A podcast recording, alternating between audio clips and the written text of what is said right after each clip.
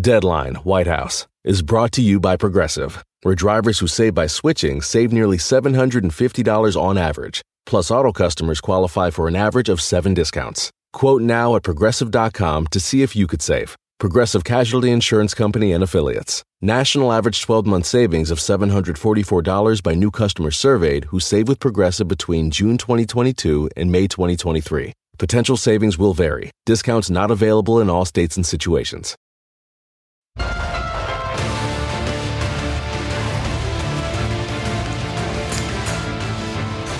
Hi there, everyone. It's 4 o'clock in New York. Last night, we witnessed the rise of one political candidate who encapsulates the Republican Party's current incarnation, namely in its total capitulation and metamorphosis into Donald Trump sycophants, as well as its future for as a vehicle for fundamentally anti-democratic impulses.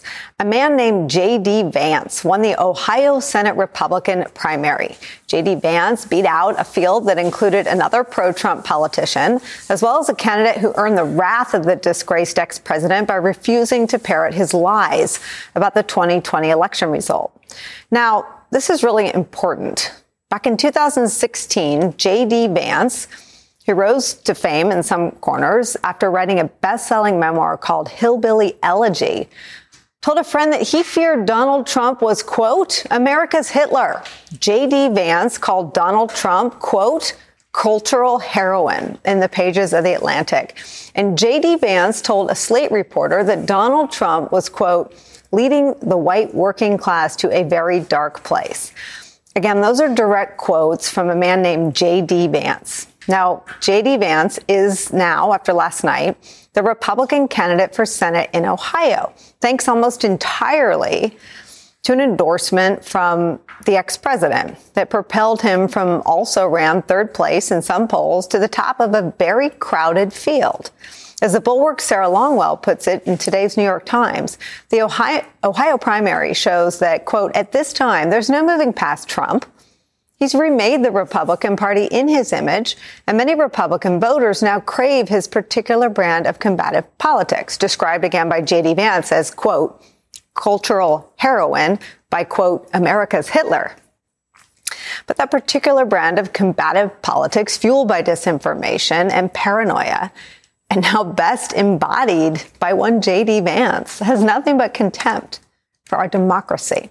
Vance has peddled the big lie. Vance has referred to the January 6th Select Committee as, quote, the real assault on democracy. And in a recent profile in Vanity Fair, J.D. Vance advocated for a total purge of the U.S. government, saying this, quote, I think Trump's going to run again in 24. I think that what Trump should do, if I was giving him one piece of advice, fire every single mid-level bureaucrat, every civil servant in the administrative state and replace them with our people. JD Vance went on Steve Bannon's podcast just before Russia invaded Ukraine, sparking one of the, or yeah, Russia's invasion of Ukraine sparked one of the biggest challenges to the post Cold War world order. And JD Vance said this about it. Quote, I don't really care what happens to Ukraine one way or another. The only thing stopping J.D. Vance and all the candidates like him across this country who were hoping to rise to power and potentially help pave the way for Donald Trump to return to the White House one way or another, right? The Democratic Party and its voters, many of whom are now energized, traumatized, and enraged by the possibility of the conservative majority on the U.S. Supreme Court ending the constitutional right to abortion access in America. Once again, from Sarah Longwell in The Times, whether Trump's handpicked candidates win or not, the Republican field that will emerge from these primary battles will be overwhelmingly Trumpy. If Georgia Governor Brian Kemp and a handful of the elected officials who voted to impeach Trump survive their primaries, it'll be good for democracy. But it will not be sufficient to blunt Trump's wholesale takeover of the party. For that to happen, scores of candidates endorsed by Trump who win their primaries will need to lose in the general election. Only sustained defeat delivered by high Democratic turnout and right leaning college educated suburban voters refusing to support these Trumpy candidates will change the current trajectory of the Republican Party. The clash in our country between democracy and autocratic impulses in the 2022 midterm elections is where we start today. Yamiche Alcindor's here, NBC News Washington correspondent, moderator of Washington Week on PBS. She joins us live today from Shreveport, Louisiana, where she is covering the impact of the leaked document that we learned about the Supreme Court decision to overturn Roe. Also, Miles Taylor's here, former chief of staff at the Department of Homeland Security, now the executive director of the Renew America movement. Cecile Richards is here. She's the former president of Planned Parenthood, now co-chair of American Bridge. And with us on set for the hour, Jeremy Bash is here, former chief of staff for the CIA and Department of Defense. Jeremy, now an MSNBC national security analyst. Let me start with the reporting, Yamiche. We spoke uh, 24 hours ago, almost exactly. Tell me, you're in a new spot. You're in Shreveport now. Tell me the, the reaction and what you're hearing from voters today. Well, I'm in Shreveport, Louisiana at Hope Medical Group for Women. This is one of three abortion clinics here in Louisiana. I spoke to the administrator who really echoed what I heard from the director of the only abortion clinic in, in Mississippi um, yesterday. And they are both essentially saying that this is devastating for women, this idea that Roe v. Wade is going to be overturned. The administrator told me that at this clinic, um, where they would be shut down, by the way, if Roe v. Wade was overturned, because they're one of 13 states here in Louisiana that has triggered laws. At this clinic, they are inundated with women who are trying to get abortions, who are getting abortions, um, especially women coming from Texas, because that state last year passed an abortion ban after six weeks of pregnancy. Um, the administrator told me that they have up to three 100 women on the waiting list. And I should tell you, while we're talking, of course, about politics, and that's an incredibly important part of this, when I talk to the people here on the ground, they're not looking to Washington for solutions, frankly. Um, the, the director yesterday in Mississippi told me that she has zero faith, no hope that Congress will be at all pass any sort of legislation that will help bring back abortion rights in this country once they are gone. And here, the, the woman here, the administrator, Kathleen Pittman, she told me she has little faith that Congress will be able to do something. I should also note here in Louisiana, because politics, of course, is local. It's the Democrats, Nicolle, in the state that passed the abortion ban here that is going to make it hard and really impossible for a woman to get an abortion after Roe is overturned, if it is, of course, overturned. So really, the politics are, are very much an, an issue here.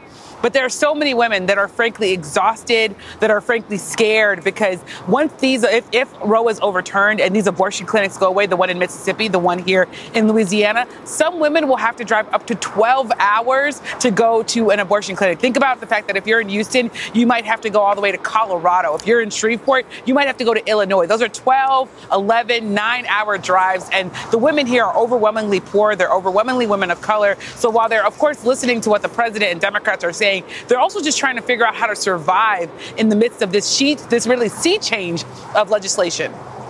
I mean, Cecile, this reality is something that we've tried to always come back to in our conversations since the Texas near total ban was um, not only passed but but um, held up. Um, and I think Yamiche's reporting yesterday and today that the, the, the, the two women she's interviewed who run abortion clinics are not looking to Washington is an interesting backdrop when you look at Democratic candidates like Tim Ryan. I, I want to show you what he said on Morning Joe this morning about his commitment to turning that around, to, to speaking to voters, at least in Ohio, about what he will do to protect reproductive rights.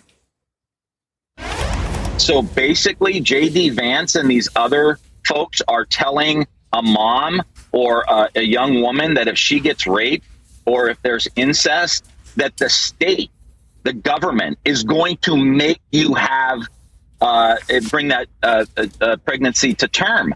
That's insane uh, in a free society, in a, in a country that's been built on the, the, the value of freedom. So when you look again back to the, the Matt Dolan uh, candidacy in the Republican primary, I think that affected his numbers uh, because he primarily won in Cleveland and Columbus and a lot of those suburban areas because I think those voters find that position uh, repugnant, and and those are going to be Tim Ryan voters. So, Cecile, Tim Ryan um, is the Democratic nominee there in that race. He now faces J.D. Vance. And what he seems to be seizing on is the most extreme element of, of many of these state bans that most of us, I guess, fear will go into effect once Roe is overturned. And they are extreme enough to, in most instances, exclude any exceptions in the case of rape and incest. Where where is your head today on Tim Ryan's message in, in terms of its ability to turn around what Yamiche is reporting, that on the ground people are no longer looking to Washington? Well, I think actually what Tim said is is right, spot on, and it in some ways it does complement what Yamiche is saying, which is I, most people have no idea what's happening, right? This is all, a, a, lot of us, of course, have been thinking about this ever since the Texas abortion ban. We've been talking about it. You've been covering it on your story. But a lot of people in our own polling have showed that people just thought this is never going to happen. They're never going to overturn Roe versus Wade. That is like a that's just it's too far out. And honestly, I have to say, Nicolle, even as someone who intellectually thought that this was possible, I too was just shocked to read this the leaked opinion and the disregard for women, uh, for the people that that Tim is talking about. And I think that's why you're seeing now this outpouring of concern because people are finally realizing this sort of Republican Party agenda, which has been has been you know going on for many many years. They now are in position to actually make it reality. And as you said, we're not talking about you know restrictions on abortion. We are talking about ending safe and legal abortion completely like they just did you know in Texas, Oklahoma just today. You can imagine the chaos, the fear, the anxiety of the kinds of patients that Yamiche is talking about. So many women were driving from Texas to Oklahoma for abortion care. Now they're not going to be able to go there. They won't be able to go to Mississippi, Louisiana.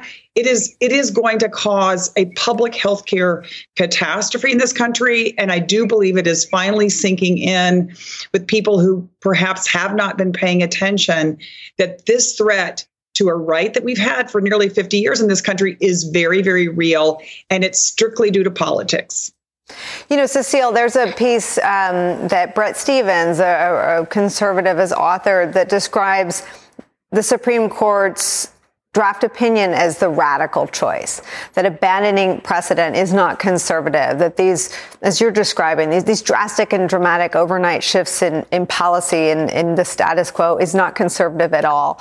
And, and I wonder, Cecile, as you look at sort of the reaction almost 48 hours later, if you've sort of seized on what the rallying cry should be heading into the midterms.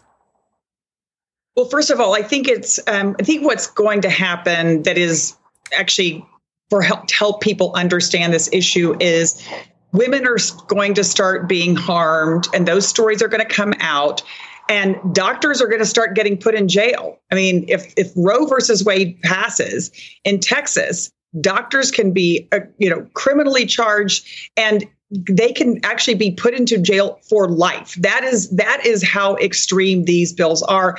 I don't think the American people have even imagined that this is what could happen.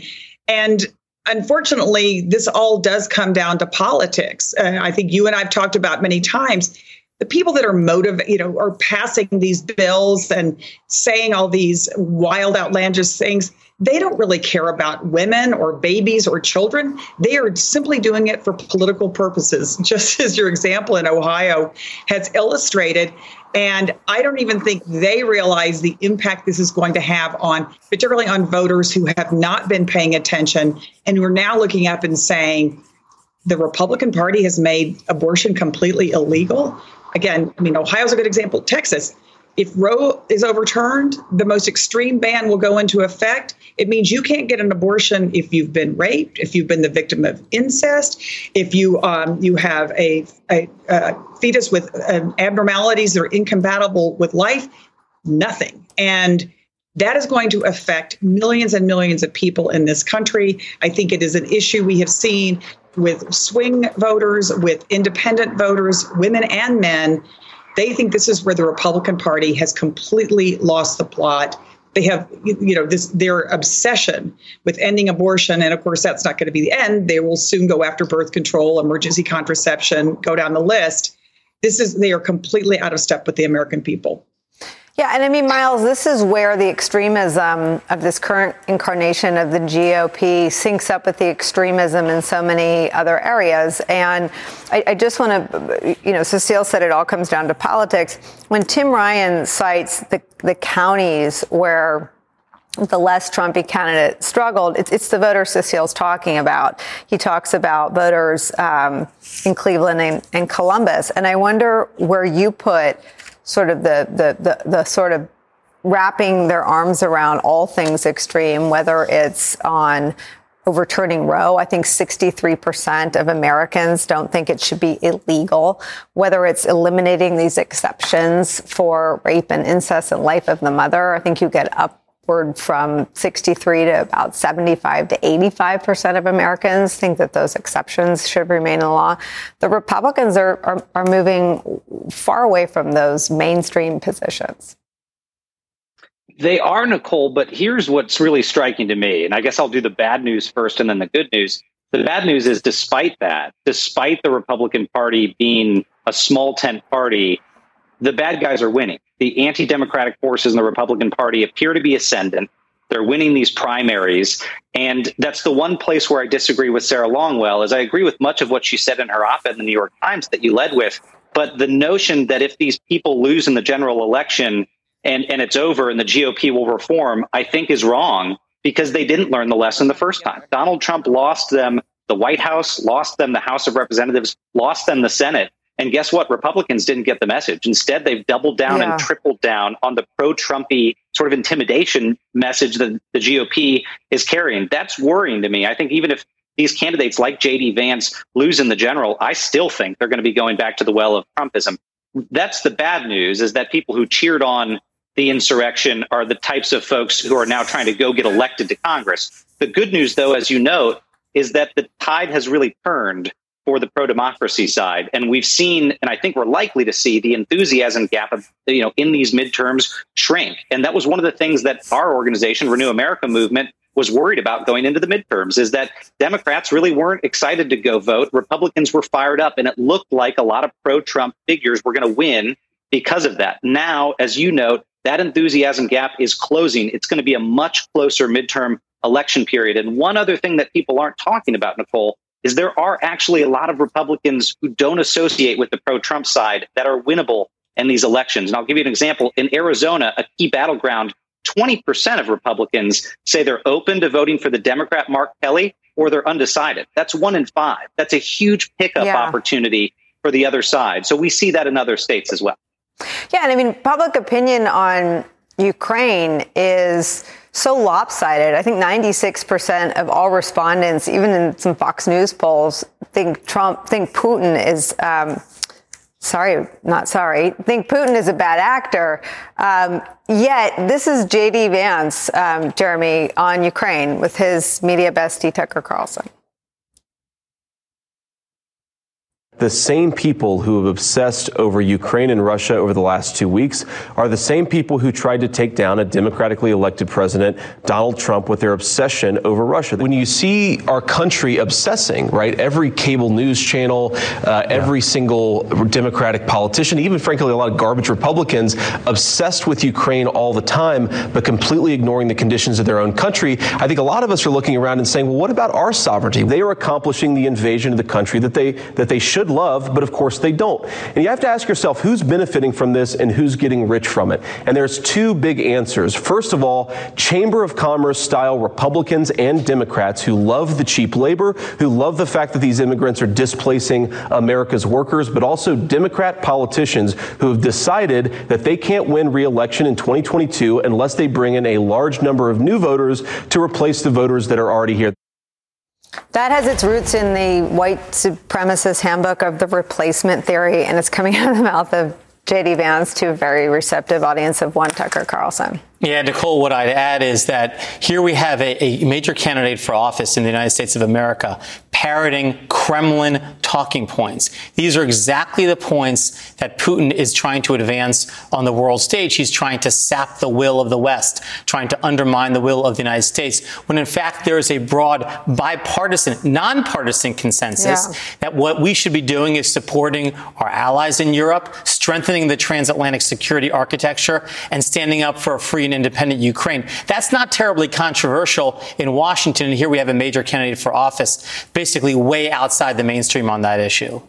And calling the Republic, I mean, Mitch McConnell is, is, in that group, but he's for them they are garbage Republicans obsessed with Ukraine. I mean, the, the polls are so lopsided on this. Where's the incentive structure outside of Moscow? It's hard to find. And of course, this candidate who won the primary last night, just a few uh, months ago, was decrying what Donald Trump stood for in the Republican Party. He himself was a never Trumper, and of course, he had to answer for it. So consistency has, you know, plays no role. There's no value proposition in that. And so I think this is very a very dangerous signal because what it says is that a major party is going to begin to veer off in a pro-Russia, pro-Kremlin direction, and that's not only bad for that party. I actually think it's bad for the United States. Yeah. I mean, look, Yamiche, you've done, you know, the tip of the spear journalism on, on the Trump presidency and on this moment. And I think together we've covered January 6th, and, and I think it's it's Liz Cheney who first started talking about their work mattering not so much as a look over the shoulder at January 6, 2020, but a look ahead to 2024. And I wonder your thoughts as you see um, it's not a story about Trump's muscle in the Republican Party. I, I don't know any corner in which that's in dispute. It's a story about anti-democratic candidates of any party being ascendant and ending up as general election candidates for a party that's now stacking election offices and Secretary of State offices with people who don't believe in democracy either. Absolutely. When you think, when I talk to officials, um, White House officials, Democratic officials, they really point to the fact that January 6th, it wasn't the end of the Trump presidency. In fact, it was really sort of the beginning of this new phase of American democracy where this experiment that we've all enjoyed and are all living through, that it's most at risk. And when you talk to immigrants and people who are really studied um, democracies that have collapsed, they really say that this is how they collapse. They collapse by, by sort of a, a little idea that maybe the elections were rigged to a bigger and bigger idea with more and more people backing the idea um, that that only the people who they support um, can, can, be the ones that are in power. So you think about sort of January 6th and what President Trump was saying, um, and about the fact that he thought he won the election. And of course, we know that that wasn't true. But then you fast forward and you have a whole slate of GOP uh, candidates who are now un- uncomfortable saying that Joe Biden was elected president fairly. That is really sort of something that gets to the heart of, of, of sort of the danger here when you talk to Democrats. I will also say um, I'm really struck at the about the idea that even as people kind of debate what the power is of Trump in the Republican Party, that as you said, everyone is worshiping. Everyone who wants to get elected, at least, are worshiping at the altar of Donald Trump. And worshiping there means that you have to question the integrity of the entire electoral system, questioning um, the very foundations of American democracy, the very reason why people come and move to this country. And all of that is happening, I have to say, while you're seeing women, I will I'll go back to the story that I'm covering today. You see women and Americans saying, once you start sort of chipping away at American democracy, you also start chipping away at rights. I'm thinking about one um, woman that I talked to who told me that it's really, really hard to get a right back when it's gone. And I would also say that it's really, really hard to get respect back for the elections and the institutions if they're taken away. I mean, that's exactly right. And, and I guess, Jeremy, the the J.D. Vance story is not a story about J.D. Vance. It's a story about this toxic axis of Donald Trump, Tucker Carlson, and Vladimir Putin, and it represents the mainstream of the Republican Party today.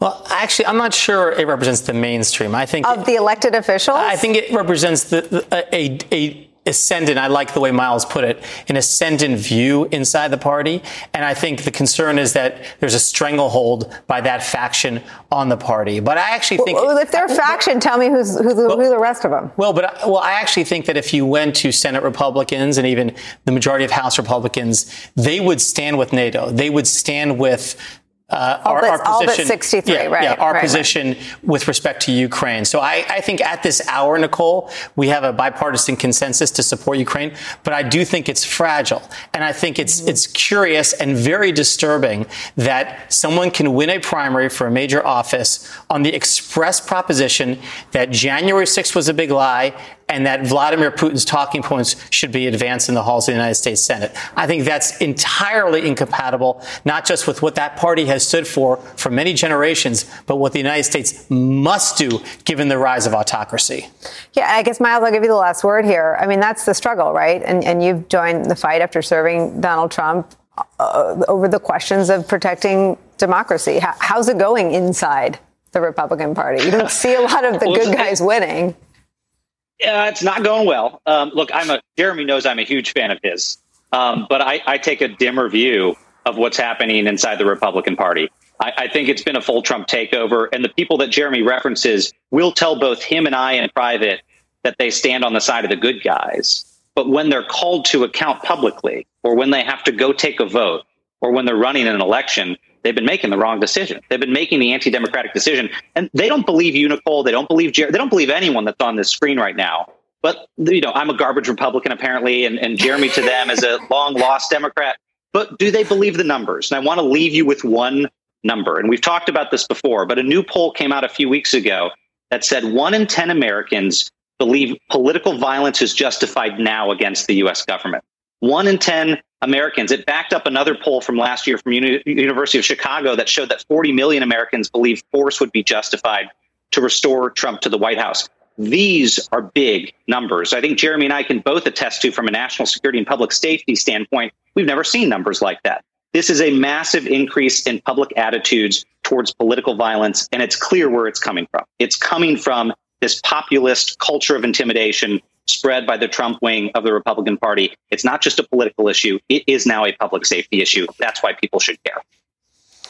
This remarkable group of guests is staying with us. When we all come back, more reaction to what this new Republican threat looks like today. Uh, from President Joe Biden. We'll play his remarks for you. Plus, the state of Pennsylvania could change dramatically in November. Nine Republicans are running for governor there. All of them support limiting or banning abortion in Pennsylvania. Up next, we'll sp- speak to the lone Democrat trying to protect women's health there. Later in the program, breaking news from the January 6th committee. Don Jr. sitting down, testifying yesterday for a few hours. We'll examine that development, all those stories and more when Deadline White House continues after a quick break. Don't go anywhere. Caesars Sportsbook is the only sportsbook app with Caesars rewards. That means win or lose, every bet brings you closer to the types of perks only Caesars can offer, like hotel stays at over 50 iconic destinations, bonus bets, daily profit boosts, tickets to the game, dining, and so much more. Whether you're a new or existing customer, Caesars Sportsbook is always rewarding. Must be 21. Gambling problem? Call 1 800 Gambler. Caesars Sportsbook. Don't just spectate, participate. Dental Associates of Northern Virginia redefine what it means to visit the dentist. Get top quality personalized support from committed experts who prioritize the well being and satisfaction of you and your family. Care is centered on a highly personalized treatment plan backed by the trust and support of long lasting relationships. Schedule your next appointment by visiting dental1-va.com slash offer slash SiriusXM. What are the next things that are going to be attacked? Because this MAGA crowd is really the most extreme political ex- organization that's existed in American history, in recent American history. The most extreme political organization in recent American history. That was President Biden's rebuke earlier today of this current incarnation that we're discussing of the GOP and the ex president's ongoing grip on it. We're back with our panel. I mean, Cecile, I think it's it's it's double edged, right, to gloss past this monumental decision and talk about what comes next, but they're connected. And and I feel like that's where the conversation is heading so quickly um, I, I, worry that that the panic is going to shift off the real world implications for women be, before it gets its due. And I wonder your thought on this characterization of the Republican Party in its current incarnation as the most extreme political organization in history. Well, I certainly agree with that that um, characterization. I and I agree, Nicolle, that this is a seismic shift. This is, I mean, I don't think any of us have ever experienced the loss of a constitutional right. And many, many people in this country have never known a world where people couldn't make their own decisions about their pregnancy and that it somehow became the role of the government to tell you what to do when when you're pregnant. So i don't think we can gloss over it. I don't think though it, and actually i should say one of the problems we have seen and this is certainly true in the state of texas is that when you empower the fringe of your party you can't just stop you can't just say okay job done you have to keep feeding the beast. And that's why we, I think we see in Texas book banning and we see uh, attacks on transgender children and their families. Uh, the Republican Party in Texas has no agenda for the future. They are just obsessing on issues that can kind of feed their feed their base. So I think that's that's going to continue. They're going to go after birth control. They're going to go after emergency contraception, and on and, and on and on. What I do think that people aren't anticipating is that assuming that this decision um, or this opinion, in fact, is issued, um, that will simply be the beginning of what is going to be a cascading series of states that are going to then implement abortion bans. And so it's not going to be a one day story, as I think the Republican Party has hoped, or that somehow this leak would be the only story, because women are going to begin to go into panic all across the country. Um, doctors are, are going to now be arrested. People are going to be turned in. And so I, and, and you know, because we know all the trigger bans, et cetera. This is something, this is a story that is going to continue. So even if we talk about all the other uh, potential issues before the Supreme Court, and I think there are, and usually women and abortion rights are sort of the tip of the spear. This is a story that is going to continue through November uh, and, and on because there are too many states that have too many laws on the books that again will begin to roll into effect and the stories will begin to come out. That's what I anticipate. You know, you mentioned the protests that I have seen so far. Um, there are a lot of men um, standing alongside women. There are people young and old. Um, I think if you're uh, 50 or younger, which a majority of Americans, I believe, now are, you have never lived in America when abortion has been illegal.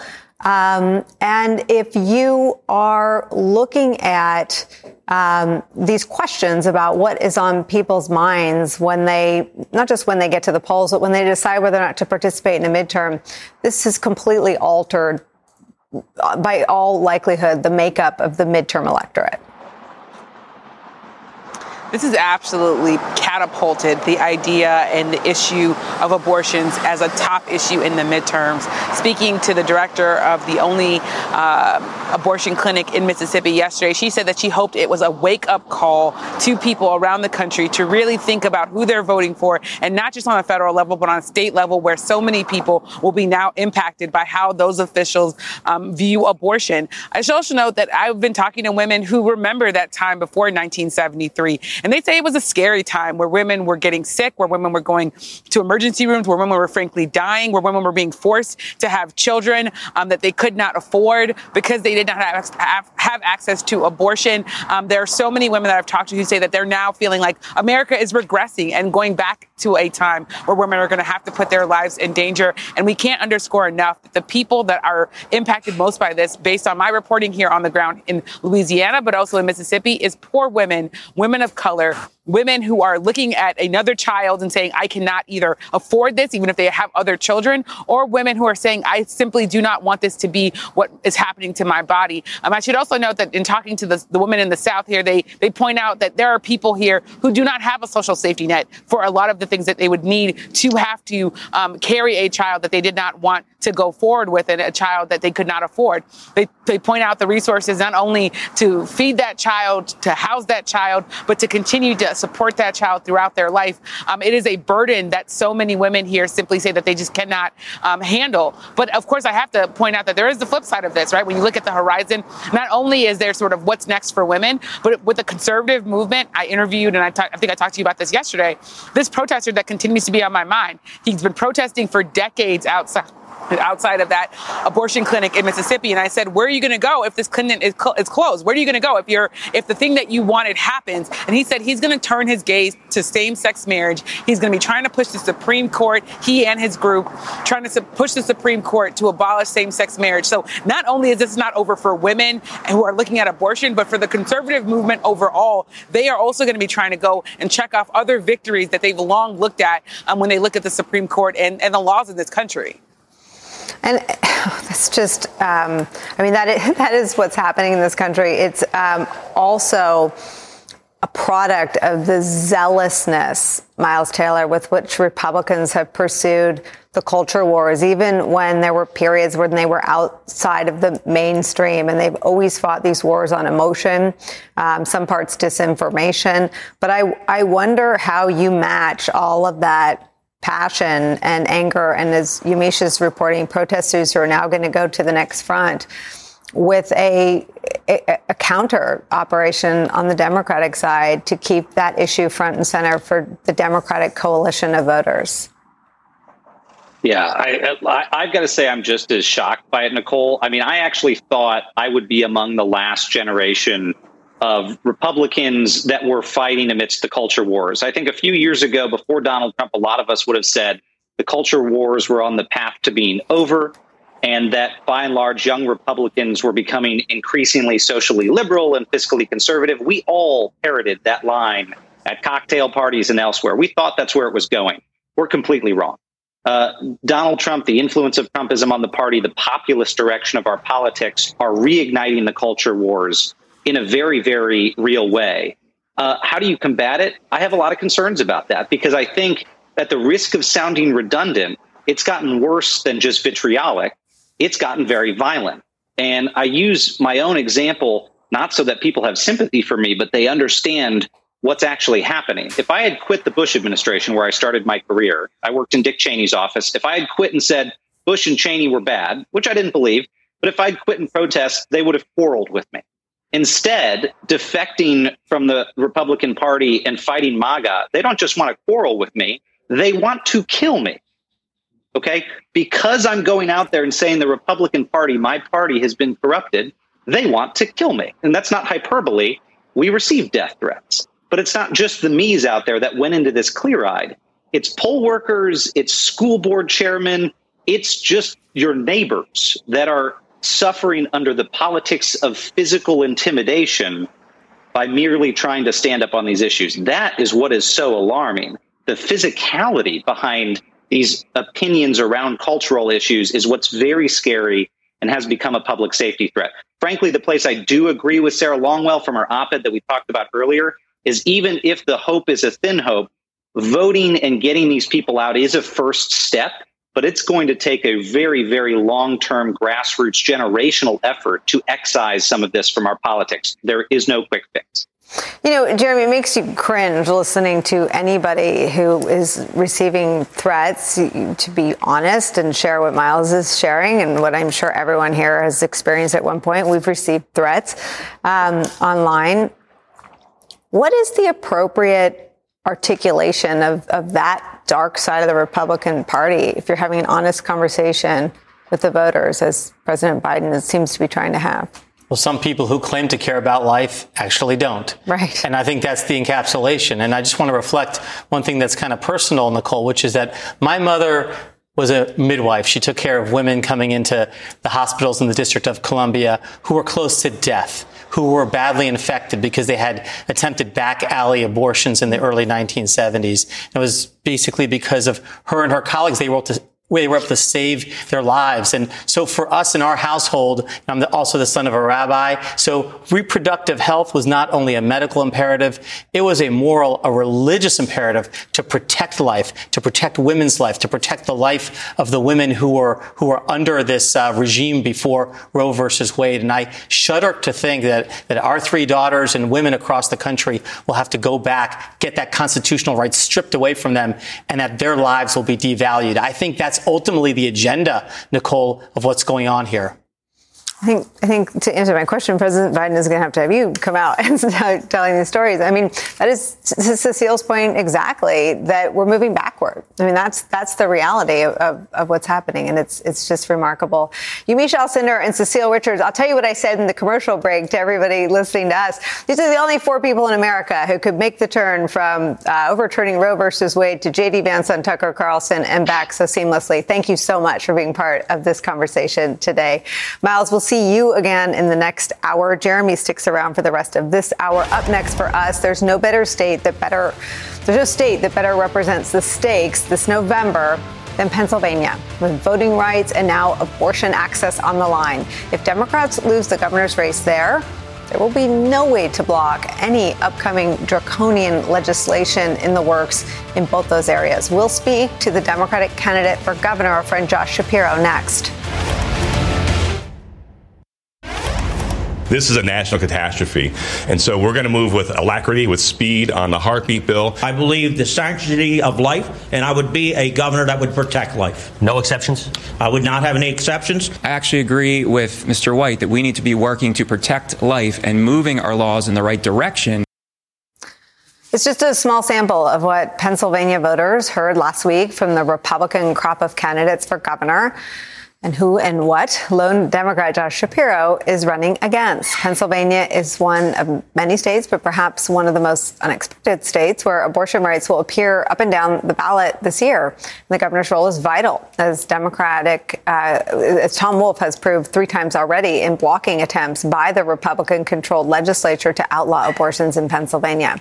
The political dynamics and the fate of their continued attempts could all change dramatically this year in the wrong hands. Joining us now, Pennsylvania's Attorney General and candidate for governor, Josh Shapiro. Hi there. Um, we're happy to have you. It is a very heavy conversation, but tell us how you see the will of voters in Pennsylvania and your views on this. Well, it's clear that the battle to protect abortion rights is going to now happen in the states. It won't be settled in Washington, D.C., sadly. And here in Pennsylvania, the stakes could not be higher and the choices could not be more stark and clear. Look, we know that the Republican led legislature will put a bill on the next governor's desk to ban abortion. And we know that the leading candidates for governor on the Republican side, each and every one of them, Nicolle, would sign it into law. I will veto that bill, and I will protect abortion rights for millions of women here in Pennsylvania. You know, uh, what what President Obama articulated, I think, gets at how extreme these bans in the states really are. To not support exceptions in cases of rape and incest and life of the mother is to put into right. question what kind of health care a pregnant woman who, heaven forbid, gets in a car accident ultimately gets in any hospital. Or as President Obama cited the specific example of a couple dealing with infertility that has an unviable pregnancy. They mm-hmm. would be severely limited. So I, I, wonder if it's your thought that these specific examples of the extreme nature of the statewide bans is the best way to talk about it, or if you have any other advice for national Democrats as this issue becomes front and center. Well, I'd say I travel all across Pennsylvania in counties that would be considered blue and counties that would be considered red, rural, urban, suburban communities. And I speak about this issue everywhere, even before, of course, this document leaked out of the Supreme Court. And I will tell you that the Republicans running against me on this outrageous position of banning abortion in Pennsylvania, they are wildly out of touch with the electorate here in the Commonwealth of Pennsylvania. Absolutely out of touch. And that's why I said before, the stakes couldn't be higher and the contrast could not be clearer. I think Democrats need to lean in on these issues.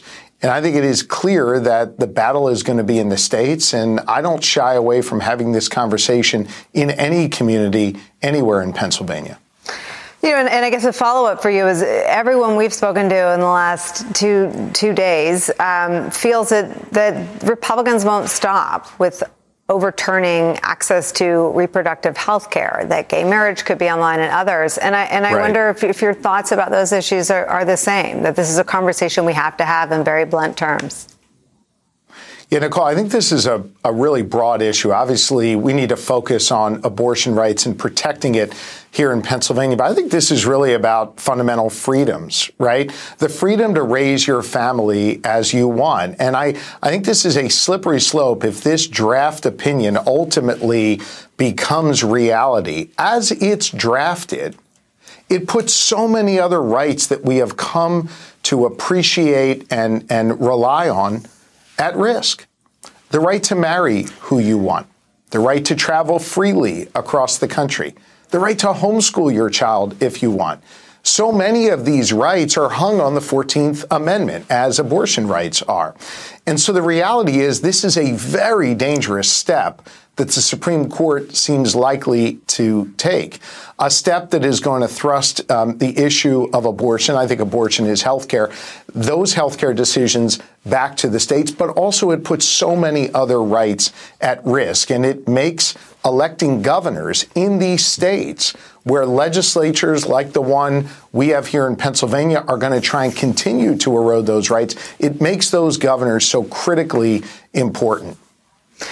California's governor um, has said that he'll propose an amendment to enshrine abortion rights in the state constitution. So there's no doubt. I know the Republicans in, in the Commonwealth of Pennsylvania are trying to enshrine the opposite in your state constitution. Do, do you share um, Governor Newsom's views, or, or what are your views on a constitutional amendment? Look, ideally, I'd like to see the federal government right now, the Congress of the United States, codify Roe. Get that bill to uh, President Biden's desk and have him sign it into law.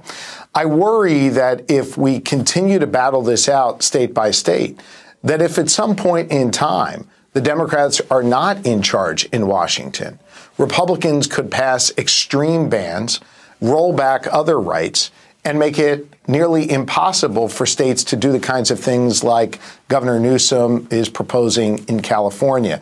So the reality is, um, we need a federal standard that protects Roe and protects these other rights.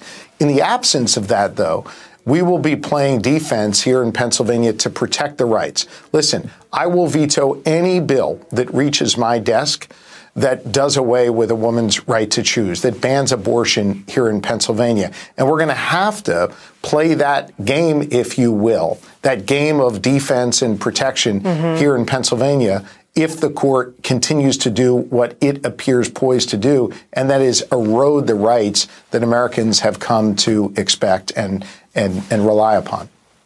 Pennsylvania Attorney General Josh Shapiro, thank you so much for spending some time with us today on all this. We're grateful. Thank you. Thank you, Nicolle. A quick break for us. We'll be right back. Caesars Sportsbook is the only sportsbook app with Caesars rewards.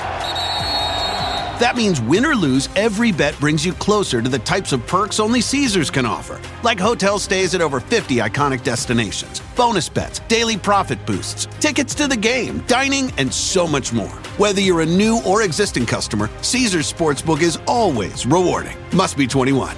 Gambling problem? Call 1 800 Gambler. Caesars Sportsbook. Don't just spectate, participate. Luxury is meant to be livable. Discover the new leather collection at Ashley with premium quality leather sofas, recliners, and more, all built to last. No matter how many spills, scuffs, or pet related mishaps come its way, the leather collection at Ashley is made with the durability you need for the whole family. Shop the new leather collection at Ashley and find chairs starting at $499.99 and sofas at $599.99. Ashley, for the love of home. Jeremy Bash, we've talked for almost an hour about this leaked opinion. Tell me your read on what it will actually do. Well, if you look at it, Nicolle, what it says in very stark terms is that unless a right is specifically enumerated in the Constitution, it's not a right.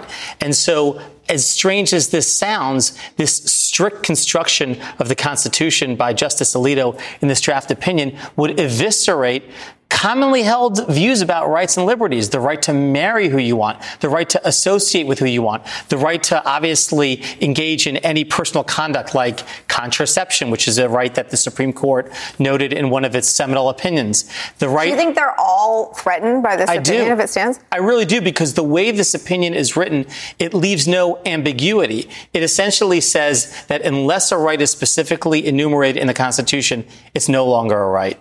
It's a, a terrifying prospect. Um, Jeremy Bash, it's so nice to have you on set. Please come back often. Thanks. Uh, when we come back, Lordy, there are more tapes. Brand new audio from GOP leader Kevin McCarthy on ex President Trump's conduct around January 6th. We'll play them for you next. Don't go anywhere.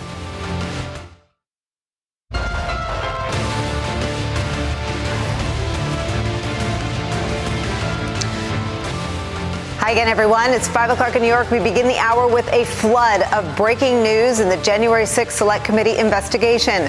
Just in the last hour, NBC News has confirmed Donald Trump Jr. has faced questions from the committee. He testified for several hours yesterday, voluntarily via Zoom. Donald Trump Jr., the latest of several members of the Trump family, to testify, including Jared and Ivanka. Junior's fiance, Kimberly Guilfoyle, has also testified before the 1 6 Select Committee. All of them had a noted behind the scenes presence on the morning of the January 6 insurrection as Trump and his allies riled up a crowd of Trump supporters, many of whom would go on to breach the United States Capitol building. Politico, which was first to report the news of Junior's testimony, elaborates in reporting today on what he may know about his father's push to subvert the results of the 2020 election. Quote, the committee has highlighted a text message Trump Jr. sent to then White House Chief of Staff Mark Meadows as a mob overtook the Capitol on January 6, 2021. In that message, he urged his father to make a more forceful statement to condemn the violence. Quote, he's got to condemn this bleep ASAP. The Capitol Police tweet is not enough. Trump Jr. texted Meadows. It comes on the heels of previous reporting from CNN that Donald Trump Jr. texted White House Chief of Staff Mark Meadows ideas for overturning the 2020 election before it was called. Politico adds this reporting, quote, Trump Jr. is also the latest select panel witness believed to have been in the Oval Office the morning of January 6, with Trump, his top aides, and family members. Shortly after they arrived, per a private White House schedule obtained by the committee, Trump called Pence to make a final effort to pressure him to overturn the election. And just as we're learning about this critical update on the January 6th Select Committee investigation, we're also getting our hands on more tapes. There is more new audio from House Minority Leader Kevin McCarthy. It's from two days after the January 6th attack. It was obtained by New York Times reporters Jonathan Martin and Alex Burns for their new book, This Will Not Pass, with strong words on Donald Trump's conduct and even a discussion of the 25th Amendment. We're going to play a long clip of these new audio tapes for you. Listen to this. Yeah. Look, what the president did is atrocious and totally wrong. Um, from the standpoint, we're 12 days away. I mean, the one point I'd make with Biden, if you have an impeachment and you're stuck sitting in the Senate and he needs cabinet members, you've got Secretary of Defense, you've got a lot of things that you've got to have moving. And if you think from a perspective, you put everything else away, this country is very, very divided. I mean, I've got people I never thought would be in this type of position that very sophisticated. They think this thing is going to be different. They're angry. They want to continue the fight. I mean, I've never seen anything like this. The only, the best way I think for everybody as Americans move forward is focus on the future, not the past, trying to bring us together. And I do think the impeachment divides the nation further and continues the fight even greater. Um, that's why I want to reach out to Biden. I wanted the president to meet with Biden, but that's not going to happen. I want to see about us meeting with Biden, sitting down, make a smooth transition, show that, and continue to keep those statements going. Um, so hopefully, I know he's going to talk to Pelosi, but he's going to, hopefully he calls me today um, and see if we can start that process. I think I think be beneficial to his president presidency too. And I actually think he personally would be stronger above it to actually say something to that extent. I want to move the country forward. Um, why have this? I mean, if they move for impeachment, that means they call us back next week. their members have it a little easier with proxy, but God, that puts everybody else just, they'll continue it. They'll start, they'll protest everybody. And I'm just worried about um, the security.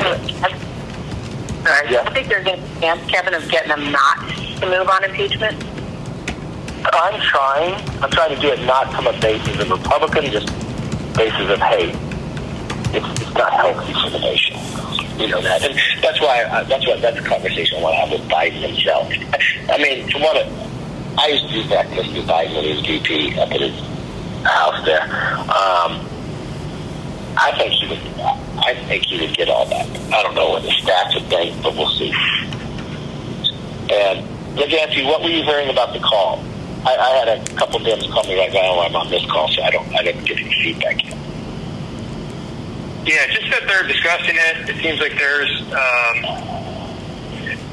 definitely, obviously, anger on their side, but but also um, division uh, strategically on what to do. You know, I think the options that have been cited by the Democrats so far are the 25th Amendment, which um, is not exactly an elegant solution here. That takes too long too. It could go back to the House, right? Yeah, and, and it, it's correct. If, if the president were to submit a letter overruling the cabinet and the vice president, two-thirds vote in the House and Senate to overrule the president. So it's kind of inartful. Uh, obviously, impeachment has been discussed, and then I, I mean, I think they want him to resign, which I don't see happening either. Um, but members are talking about it, and um, we'll keep you posted on what we're hearing. But uh, certainly, I, I would say it's it's, uh, it's possible there are votes in the House next week.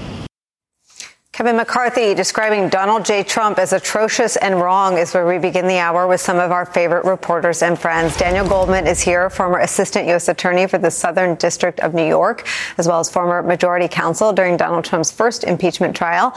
Miles Taylor's back, former chief of staff at the Department of Homeland Security, and joining us by phone, one of the reporters who broke the Donald Trump Jr. news, Betsy Woodruff Swan, Politico national correspondent, also an MSNBC contributor, joins us. Dan Goldman, I want to start with you on Kevin McCarthy's voice on this tape talking about the 25th Amendment not as um, the least viable tool for getting rid of Donald Trump because Donald Trump didn't deserve it or was fit, not unfit, but because, quote, it takes too long.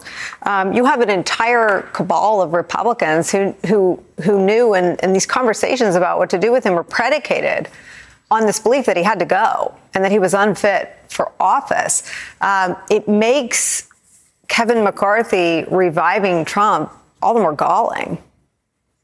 Yeah, I mean, both in terms of the 25th Amendment and in terms of impeachment, he was basically making sort of a logistical and scheduling calculation, not an actual normative view that he should not be removed or he should not be impeached.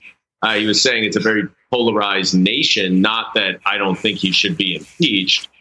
Um, and you know they're they're assessing the the pros and cons and the realistic uh, nature of of the 25th Amendment and and impeachment itself uh, with so few days.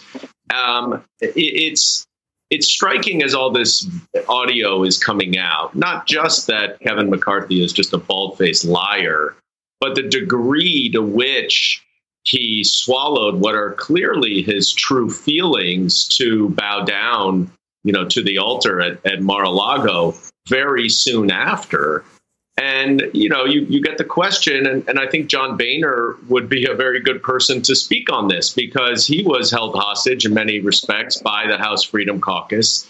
And I'd be very curious what his conversations were that led him from saying that the president should be removed by the 25th Amendment, but for the uh, schedule or the sort of structural and procedural issues, to going down to Mar-a-Lago a couple weeks later to, you know, kiss the ring of of Donald Trump. That's what's interesting to me, and you know that of course would be something that the January 6th committee could get into if Kevin McCarthy would agree to speak with them, which he has indicated that he will not. So let's put that aside for a second, Dan Goldman. What else does DOJ need other than Kevin McCarthy, the House Republican leader, saying what Donald Trump did was atrocious and wrong, saying that he and Scalise both thought criminal conduct had gone on among their own caucus, this knowledge that Donald Trump had to go, either by impeachment or the 25th Amendment, but no contemplation that he had to stay. What is DOJ doing if they are not asking at least Kevin McCarthy what he knows, what he saw, and what he talked to Donald Trump about? Well, uh, there's a lot of, of steps that I would take before I would approach Kevin McCarthy. Were any um, of them happening? We don't know. We don't know, and and I hesitate to say no because you know there are a number of things that they could be doing right now that we would not know about we would, of course, know if they decide to meet with, you know, Brad Raffensperger or anyone in Mark Meadows' uh, uh, circuit or anyone in Mike Pence's circuit. You know, the, those are the natural places where you would expect a for DOJ to go as they investigate and drill down on this widespread, massive, sprawling conspiracy uh, at the helmed by Donald Trump. I, I think what what is this is more political to me than than you know in prosecutorial investigation of, of relevance. Um, you know, it's it's Kevin McCarthy making his you know non-legal assessment that something is wrong and, and atrocious. Uh, let me just uh, weigh in as a as a politico. I, I, don't. I mean the political perils of of Kevin McCarthy is saying Trump should go. He has no, I mean, I, I, don't think that's right. On the politics, there was nothing for Kevin McCarthy to gain by saying Trump must go, evidenced by the fact that 14 days later he says Trump must stay. I listened to Kevin McCarthy's assessment as being rooted in three things. One, knowledge of Trump's criminality and misconduct. Two, fear for the security of the country. And three, I mean, there was no third option. It was he has to go either by the 25th Amendment, impeachment, or resignation, which he says on multiple recordings he won't do. Yeah, I mean that's that to me is really the takeaway from this is that Kevin McCarthy, the leader of the House Republican Party, made the assessment that Donald Trump needs to go. And this is not just the day after. This is not the night of January 6th or the day after. This is 2 days after and some of these recordings I think are even further. Uh, one was January 10th. I mean, these are several days after where uh, you know cooler heads could prevail and they could get their ducks in a row and figure out what their political uh, process is going to be and what their their talking points are. But he's out there championing that Donald Trump has to go. I would just caution Nicolle from a legal perspective. You know, Kevin McCarthy's assessment of what is a crime and not is pretty irrelevant to the Department of Justice.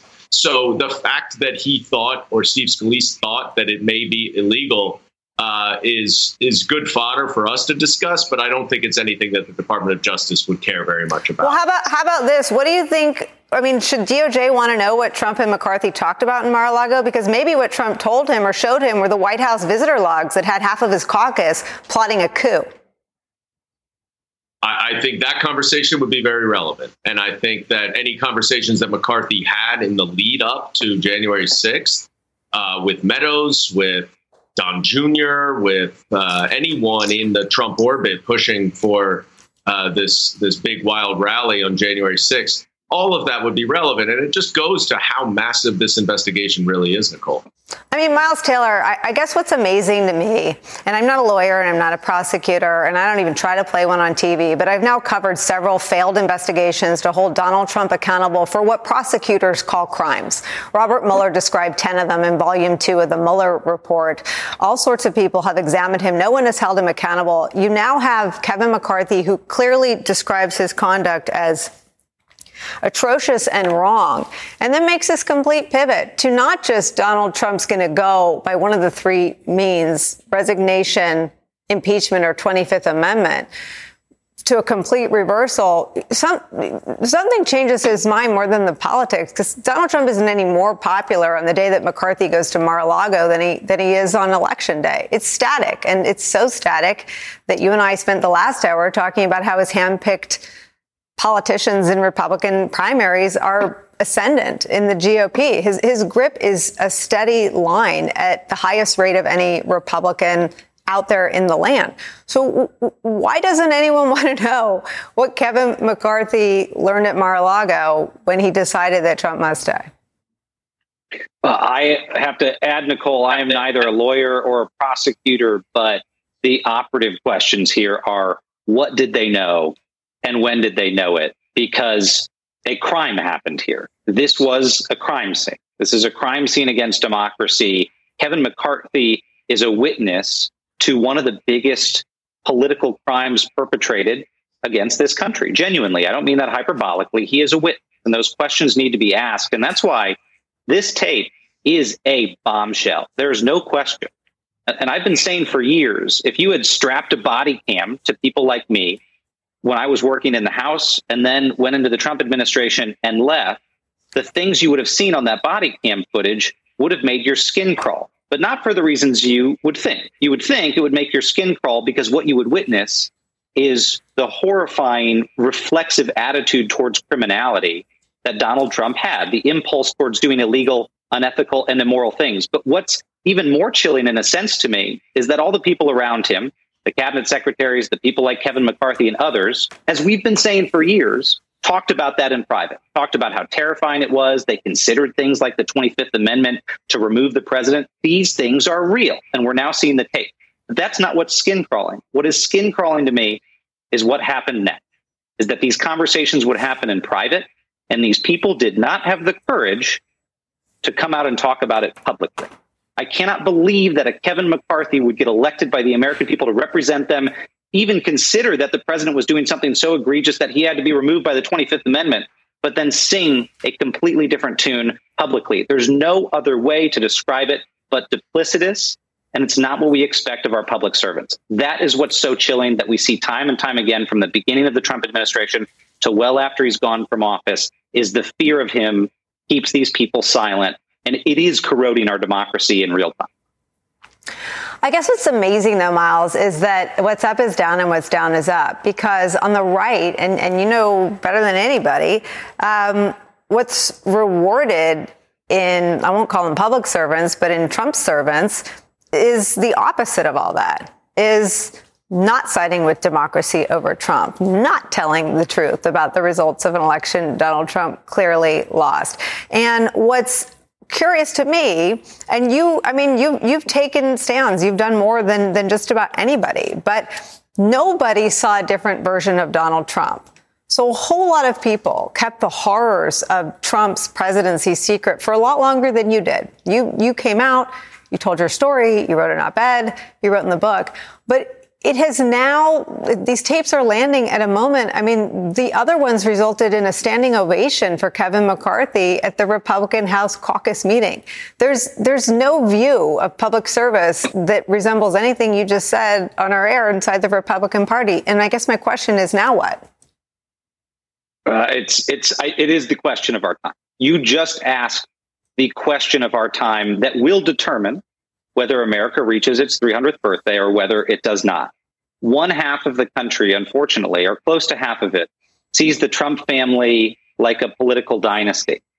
The other half appropriately sees them for what they are, which is a crime family. They look much more like a mob crime family. And what the January 6th Select Committee is appropriately doing, a bipartisan committee, is asking what these people knew, when they knew it, trying to get to the core of it, and these are people, Trump doesn't treat his family members just as people he sees when he gets home from his day of work. He enlists them in his efforts. Uh, and, and what's disturbing to me, again, Nicolle, back to the point you just made, is that everyone knows it. Everyone up to and including his family would acknowledge in private how irascible and unstable this man is, but won't talk about it in public. And that refusal to do so when it comes to an individual person around someone like a Donald Trump is maybe a decision of cowardice. But when everyone does it, it, it creates exactly the scenario that you just painted. The public ends up creating a whole new narrative. They end up believing the things that are said. They believe the lies that are told, and it warps society. And any student of history that looks back, whether it's to Nazi Germany or back to Greco Roman times, will see that this can have very, very deleterious effects to the survival of a polity is when you have mass adoption of conspiracy theories, the mainstreaming of lies, it has political implications. We, we are no doubt at the very beginning of this. There's no way to get this out of our political system in a week or a month or a year or two years. This is now cemented in the minds of millions of people. And it is, again, back to your question, going to be the political challenge of our time. It will determine whether the republic survives in healthy, recognizable fashion in this century. Wow. Um, all right, I want to tell our viewers what we're working on. These stories developed in the last hour while we were on the air. We're trying to get Betsy Woodruff Swan to a camera. We want to bring you her brand new reporting about what Donald Trump Jr. has testified to before the January 6th Select Committee during his interview yesterday. Give us a second to work on that. We'll be right back. Caesars Sportsbook is the only sportsbook app with Caesars rewards. That means win or lose, every bet brings you closer to the types of perks only Caesars can offer, like hotel stays at over 50 iconic destinations, bonus bets, daily profit boosts, tickets to the game, dining, and so much more. Whether you're a new or existing customer, Caesars Sportsbook is always rewarding. Must be 21. Gambling problem? Call 1 800 Gambler. Caesars Sportsbook. Don't just spectate, participate. We're back on this breaking news with Dan Goldman, Miles Taylor, and Betsy Woodruff Swan, who joins us by phone. Betsy, take us through your reporting about Donald Trump Jr.'s testimony before the 1 6 committee. That's right. This story broke just within the last hour. What we know is that yesterday, as most of the country was focused on the news about the Supreme Court and on the first round of primaries going on, particularly in Ohio, Don Jr. had a virtual interview that lasted several hours with investigators on the select committee. We know that this interview, notably, and just like his sister Ivanka and his brother in law Jared Kushner, was not conducted under subpoena. Don Jr. appeared voluntarily for this interview. We also know that the Select Committee is deeply interested in a number of topics that Don Jr. has direct knowledge of. They're very interested in the text that he sent to the White House Chief of Staff saying that Trump needed to speak out much more forcefully as the violence was unfolding. They're also deeply interested in the January 6th rally that Don Jr. spoke at before the attack in that rally, Jr. specifically said that there would be political consequences for Republicans who did not support the effort to overturn the election results. He specifically said that he would show up in the backyards of of uh, Republicans who didn't support the president's effort, which has been characterized as him threatening to support primary challengers, essentially saying that Republicans took their careers into their own hands unless they were on board with the president's effort.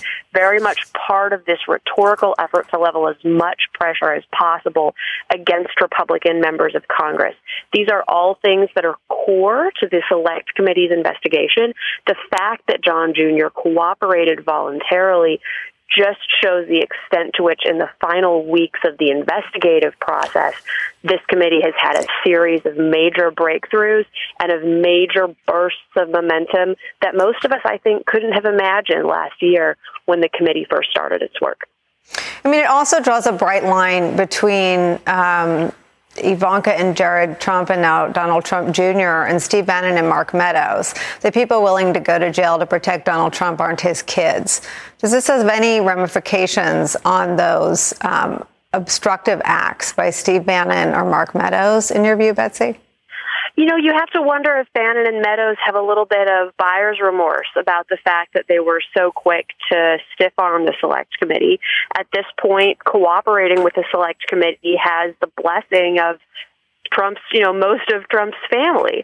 Uh, and if there were going to be you know, punishment or ramifications to people, if, if that's what Meadows and Bannon thought that they might face, now in the 11th hour of the probe, it's clear that actually people are going to be able to cooperate with this without necessarily facing any significant criticism from Trump or his inner circle. They kind of got the worst of both worlds, uh, Bannon and Meadows, in that you know they're now in in, in uh, Bannon's case facing a DOJ criminal charges.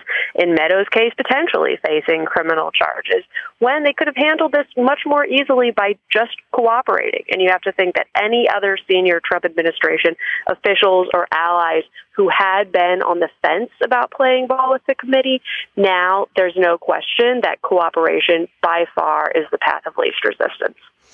We're airing footage of um, Donald Trump Jr. and, and um, this is a random thought, but he's he's the 20 pound lighter twin of J.D. Vance. Um, I want to ask you about the campaign politically being waged about the 1-6 committee by the likes of J.D. Vance. I mean, it feels like it's narrative destroying for Kimberly Guilfoyle, Donald Trump Jr., Ivanka Trump, and Jared Kushner to go before the committee and ostensibly tell the truth. Betsy, I, I wonder how much of this this group of witnesses that includes the the family is about the Pence leg of the investigation. And if you go back to Congressman Jamie Raskin's public comments last week, that some of the most chilling words were, I will not get in the car, referring to Mike Pence after the evacuation, which was captured on film of the Pence family being rushed out of the Capitol by Secret Service down to the basement, where he refuses to get into his car and leave the building. How much is that act of Pence's sort of actions on that morning, his interactions with Trump and his conduct in the Capitol under scrutiny by the 1 6 committee? We know that when Ivanka Trump testified to the 1 6 committee, she spoke about conversations that she had with the president as the attack was unfolding, and of course, as Pence himself was in grave danger. The committee has suggested that she didn't necessarily tell them everything that, that they wanted to know, but that she did cooperate and that she did answer questions. Specifically, in terms of Pence, of course, his experience uh, facing, you know, very much the threat and violence of this Trump inspired mob is something that's right at the core of what the select committee is investigating. One of the huge outstanding questions is what is whether they try to secure his voluntary cooperation and of course the voluntary cooperation of so many people in the president's very immediate circle including in his family stands in stark contrast to the rhetoric from Republican politicians who some of those family members are campaigning with and the way that they're talking about the January 6th Select Committee. The fact that there is this level of voluntary cooperation, not just from the president's family members, not just from the president's inner circle, but also, perhaps even more importantly, from the vice president's very close inner circle, it all just points to the fact that the ultimate report that comes out from the select committee is going to is going to be based on an unprecedented level of access to firsthand witnesses who saw exactly what was going on. Of course, the select committee would love more. Of course, they would love Meadows. Of course, they would love Bannon. But they're getting more than I think uh, anyone imagined that they would the most significant breakthrough and, and momentum. That, that's such a, an important analysis of what these interviews taken together represent. Miles Taylor, I wonder if, in your view, Mike Pence is someone who makes anything other than a calculation that has at its center becoming president in the Republican Party primary process. Is Mike Pence someone who can look at what the president's own children decided to do and say, well, they can talk, I can? Or is Mike Pence too singularly focused on his own political prospects? What does Mike Pence do in your view? Uh, what would Mike Pence do is a question that usually ends in something you said earlier, Nicolle, which is the path of least resistance. I think you can count on one thing and one thing only when it comes to Pence. And I say this having seen him from the floor of the House of Representatives all the way to his time as vice president. And the thing you can always count on Pence to do is the least courageous thing. So, look, if he thinks it's going to save his skin, he'll voluntarily cooperate. If he thinks it's going to be better red meat on the stump out on a political campaign, he'll obstruct the investigation and refuse to meet with them. But I do think what we are seeing is very interesting is that the people who've declared executive privilege so righteously are now kind of left twisting in the wind, as many people who hang on for too long in Donald Trump land ultimately are, uh, because the folks closest to him have said, forget it, we'll just voluntarily cooperate. I think that's very, very telling. It signals where other folks like Pence who are going to speak to investigators are likely to go. But there's another thing here that I think is sort of overlooked. There are some unsung heroes in the January 6th investigation so far, and, and I've nodded towards them before, and it's the folks who've been doing the digital forensics here. Um, there was largely overlooked news that one of those investigators, who was a former Republican member of Congress, Denver Riggleman, recently left to go take a job to help Ukraine, uh, I believe, at a nonprofit. Uh, but but Riggleman was leading this technical operation that, frankly, has led us to a lot of these news stories. We mm-hmm. can't count on Don Trump Jr. or Jared Kushner to go in and reveal the receipts and actually point the way towards the answers in this investigation. We need to actually go get the receipts. We need the data. We need the footage. We need things like the recordings we heard from Kevin McCarthy. And by all accounts, that digital team has been turning over some really extraordinary stuff. These the text messages have led to the interviews with these family members, have led to interesting threads in the investigation. And you know, I'd be interested in Daniel's take on this, but it it sort of seems to all go back to sort of police work 101 is go find the actual evidence and and go confront people with it. And and I do think so far from what we've seen the select committee is doing real work here. They're doing real investigative work. They're turning up real evidence. And hopefully that's taken by the US Department of Justice and taken the step further that this committee can't take it into criminal prosecutions if that is indeed what is determined to be warranted. Dan, I'll let you respond to that. And I, I just want to um, add a second part to the question. Liz Cheney, everything Liz Cheney does, um, whether you love it or hate it, is deliberate. And she deliberately read from the criminal code uh, about obstructing an official proceeding as the crime that was under investigation by her committee. There's been some different reaction from the select committee, but no disputing that they have surpass an evidentiary sort of standard of making a criminal referral to DOJ. That said, how does the testimony of the family members who were in the Oval Office figure into that? Well, I, I want to make two points about the testimony. The first is I, I do think you need to give some credit to the House for making the referral for, for criminal contempt to DOJ and for DOJ to charging Steve Bannon. The point of doing that was creating a deterrent effect uh, to force other witnesses to come in and cooperate. So it's not in a in a vacuum that we're dealing with all of these family members coming in. They know that if they just completely blow off the committee, they will be referred to the Department of Justice for criminal prosecution. That's a real thing, and the deterrent effect is real. Second, and, and I saw this a lot when I was down in Congress, got to be a little bit careful with voluntary testimony because the committee cannot compel eh, the witness to answer any questions. They're not under subpoena, and so they cannot be compelled to answer questions. And that likely is the sort of middle ground that they reached with the family members so that they could uh, protect themselves from being compelled to, to answer any questions that they didn't want to answer without having to invoke the Fifth Amendment.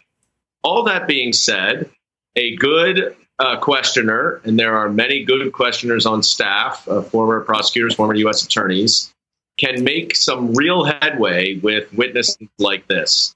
And so I, I, do think it's it's a significant development, and I think that it helps to fill out the the entire story. But the Department of Justice has more than enough evidence, and they have for months to go forward with an investigation. They don't need a referral, and this shouldn't put them over the edge. Dan Goldman, Miles Taylor, Betsy Woodruff Swan, thank you all so much for scrambling and jumping on the air with us to cover this breaking news. We're really grateful. When we come back, we'll turn to the war in Ukraine and the growing concerns that Vladimir Putin could be planning on expanding the war in the coming days. That story after a quick break. Don't go anywhere.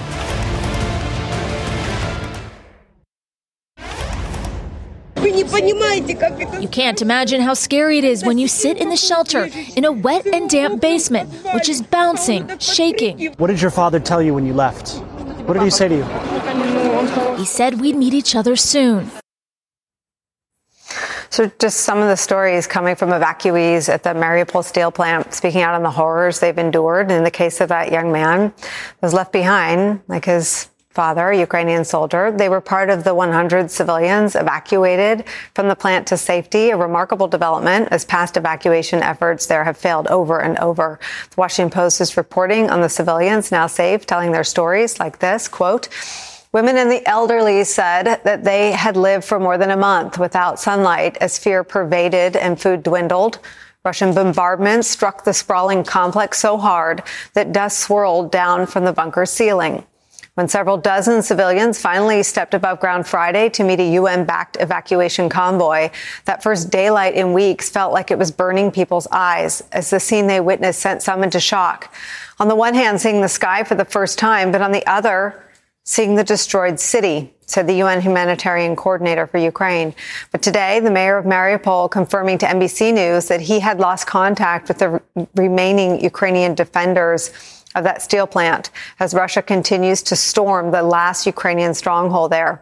More than 30 children were among those still trapped, he says. This, as we are now just days away from May 9th, it's a day feared by all, but celebrated in Russia for marking the surrender of Nazi Germany and the end of World War II in Europe.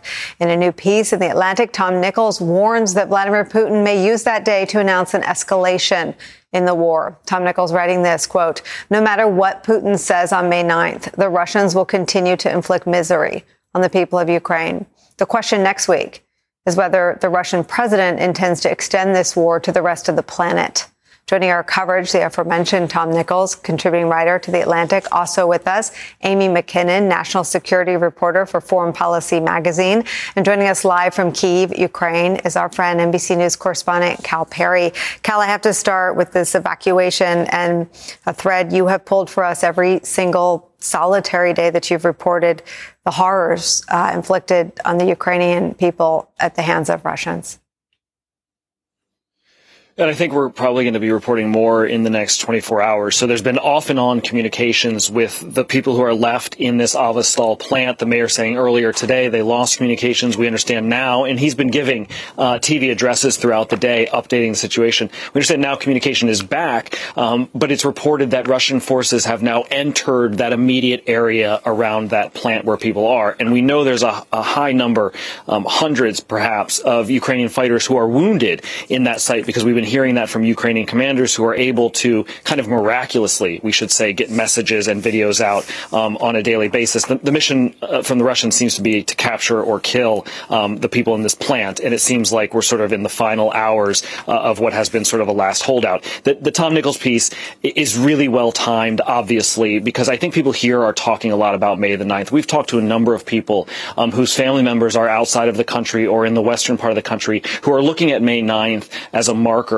to judge whether or not they should come back. And I should say that we're seeing video from Mariupol of Russian forces in places where there's not ground combat cleaning up the city um, and, and trying to tidy up the city for what the rumor is could be a parade on May 9th in Mariupol as a sign of victory that Putin can then point to. Um, the reality is that Mariupol has been wiped off the map in, in, many ways. Uh, you can see it in, in the video. This is video from Russia. This is video from Belgorod in southern Russia of attacks that have taken place across the Russian border. This is sort of, I think, the other factor, and, and of course, I know you're going to talk to Tom, and he gets into this a little bit in the piece. It's going to be hard to declare victory if parts of Russia are still under attack. And this is that new phase that we've talked about, especially with these offensive drone weapons that are being given here to Ukrainian forces. It seems likely um, that they are expanding this war by attacking sites, again, infrastructure sites in Russia. That, that will undoubtedly complicate whatever message Vladimir Putin tries to give to the Russian people uh, on May the 9th, Nicolle.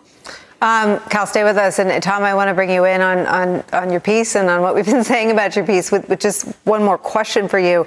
Um, do the attacks inside Russia make May 9th more fraught for Ukraine and the West?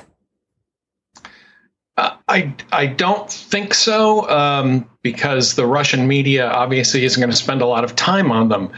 Um, I think the bigger issue is that the Russian military um, feels humiliated and that the attacks inside Russia, you know, that's that doesn't help that sense of humiliation. But they've been losing um, battles for two months to the Ukrainians, and uh, they're going to want some kind of acknowledgement and something to show um, for the immense and uh, almost staggeringly incompetent losses they've been taking. So, I, I, mean, I hope that the warnings that we've been hearing from places like the British Defense Ministry and um, some of the, you know, concern among the Russia watchers, I, I hope that's all wrong. Um, but you know that's why we're all kind of holding our breath to see what happens on on May 9th. I, I don't think Putin is just going to walk away here. I think you know no matter what happens, it's it's this isn't going to end, and we're not near the end of this.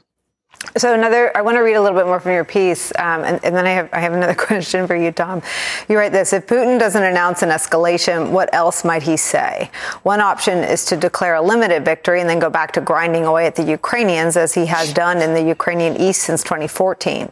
He may simply announce, in the spirit of a day devoted to the end of Hitlerism, that he has indeed denazified Ukraine. An easy call, given that precious few Nazis were loose in Ukraine in the first place. He might say that victory is in hand, but needs to be considered consolidated with the occupation of what's left of Mariupol.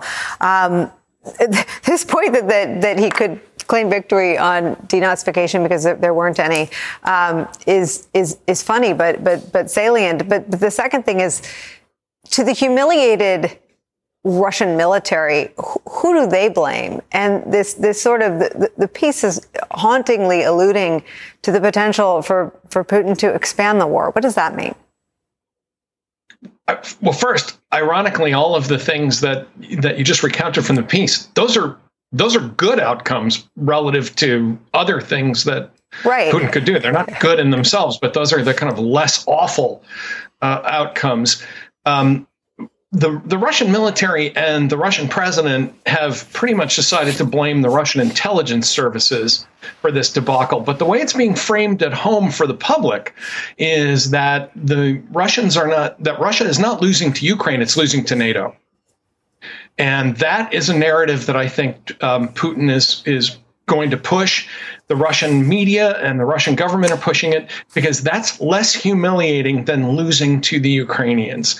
Um, that is the face saving argument that says we are not really losing to you know Volodymyr Zelensky and the Ukrainian armed forces, we are losing to 30 nations led by the United States. The danger there is if um, the the next logical the statement is therefore we really have to you know redouble our efforts to fight NATO um, in this region. Uh, again, I hope I'm wrong about that, but that's already the public narrative. We're not really losing uh, to the Ukrainians; we're losing to NATO. NATO is the real enemy, and um, you know we may have to declare war against all the Nazis in the world, not no matter where they are, uh, not just the ones that we've eliminated from uh, from Ukraine.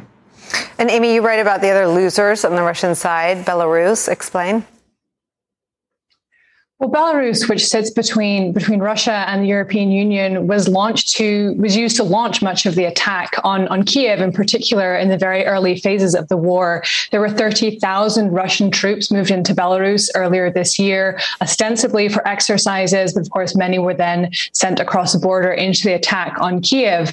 And now, you know, Ukraine's fate is is going to be decided uh, by this war. Much of Russia's fate will be decided, but Belarus's fate is also inherently tied to that. The country, the country's president, Alexander Lukashenko, is deeply dependent on the Kremlin, on the Russian president, Vladimir Putin, who propped him up following protests uh, two years ago against wide, against elections which were widely regarded to have been falsified. And so that leaves the fate of Belarus's president and by extension its country very tied to how the outcome of this goes, particularly for Russia.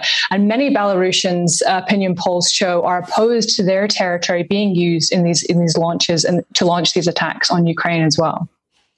Um, we're going to ask um, Tom and Amy to stick around. Cal Perry, I want to ask you in your reporting tomorrow about this date, about May 9th. I'm just, I'm, I'm really curious about what you said at the top of your report, that it's affecting people's calculations who, I know you've reported previously, people are coming back into Kiev. Um, I'm really curious to know how that is affecting people on the ground, the choices they're making, and the timing of, of when they contemplate that. So put, put a pin in that, uh, or if you, if you can address that now. Well, for all reasons Tom said, uh, right? I mean, a stagnant war in the East, I think is President Zelensky's nightmare because I think he's worried that NATO nations might lose attention, that the, the weapons might start flowing. Um, but there's a real fear, I think, people who are sheltered in Lviv, who are sheltered in Poland, who are sheltered in Romania. Do we see rocket fire rain down on Ukrainian cities May the 9th because Vladimir Putin wants to make a statement? And then does that set everything back here again and, and, and set back reconstruction, set back the ability uh, for people to come back to their homes? In the last 48 hours, Nicolle, we've had batches of airstrikes. We've had over a dozen cruise missiles hit targets as far west as Lviv, as far west um, as the border area with Romania. Tonight, there were rockets fired out of the sky here um, in Kiev. So there seems to be a doubling down of the airstrikes targeting the infrastructure, targeting the rail networks, which are carrying these weapons. So there's a fear, I think, between now and May 9th, and then on May the 9th, we could see an increase in attacks. That's what people are worried about. It's just got this this feeling. Um, I mean, the whole thing has felt this way, but but but there is sort of this, this palpable anxiety as we near that date. Cal Perry, thank you for joining us. Please yeah. stay safe. As I said, Tom and Amy, stick around. A quick break for us. We'll be right back. Caesars Sportsbook is the only sportsbook app with Caesars rewards. That means win or lose, every bet brings you closer to the types of perks only Caesars can offer, like hotel stays at over 50 iconic destinations, bonus bets, daily profit boosts, tickets to the game, dining, and so much more. Whether you're a new or existing customer, Caesars Sportsbook is always rewarding. Must be 21. Gambling problem? Call 1 800 Gambler. Caesars Sportsbook. Don't just spectate, participate.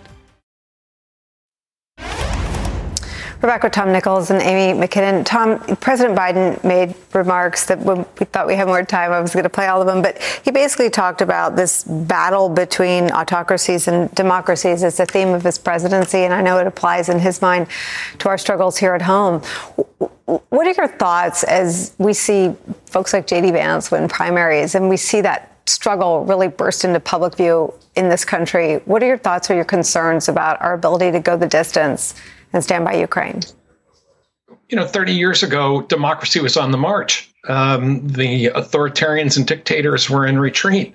Um, now they are um, pressing forward. They're uh, taking their shot, um, trying to change the direction of recent history. And the saddest thing is that instead of being, um, you know, uh, um, the the place that is immune to that that that the shining city on the hill the the fortress of democracy against those trends that the United States is being eaten away from within by authoritarians who don't believe in the rule of law don't believe in equality don't believe in um, the sanctity of the vote.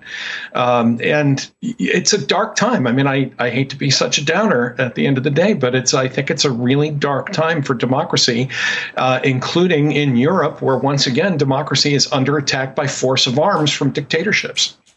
No, it's, it's a brutal truth, but a, a really important one. And, and I wonder, Amy, how cognizant our allies and our adversaries are of that reality here. Well, going back to your earlier question about, you know, how will what's going on here in America affect support for Ukraine? At the moment, I think, you know, support for Ukraine is, is remaining steady, and that is a bipartisan issue with strong support on both sides of the aisle, despite some occasional occasional remarks from from some fringes. But there's strong support amongst both parties um, for continuing to both support Ukraine with military aid, but also with its humanitarian efforts. We saw that 33 billion dollar package from the Biden administration last week, which will support not only Ukraine, but also NATO allies along the eastern flank. So, you know, whilst there's a lot to talk about going on at home here, I think in terms of, you know, the material support, what's actually going on on the ground, U.S. support for Ukraine remains robust as ever. It's absolutely a perfect point to end on. There, there is not um, support for Ukraine does not fall along what have become standard partisan divides in this country. Um, thank you for ending us on a positive note. Amy Mackinnon, Tom Nichols, thank you both so much. I'm sorry our time got short, and we will make it up to both of you. And thanks to all of you for letting us into your homes on this Wednesday. We are grateful. Caesars Sportsbook is the only sportsbook app with Caesars rewards. That means win or lose, every bet brings you closer to the types of perks only Caesars can offer, like hotel stays at over 50 iconic destinations, bonus bets, daily profit boosts, tickets to the game, dining, and so much more. Whether you're a new or existing customer, Caesars Sportsbook is always rewarding. Must be 21. Gambling problem? Call 1 800 Gambler. Caesars Sportsbook. Don't just spectate, participate.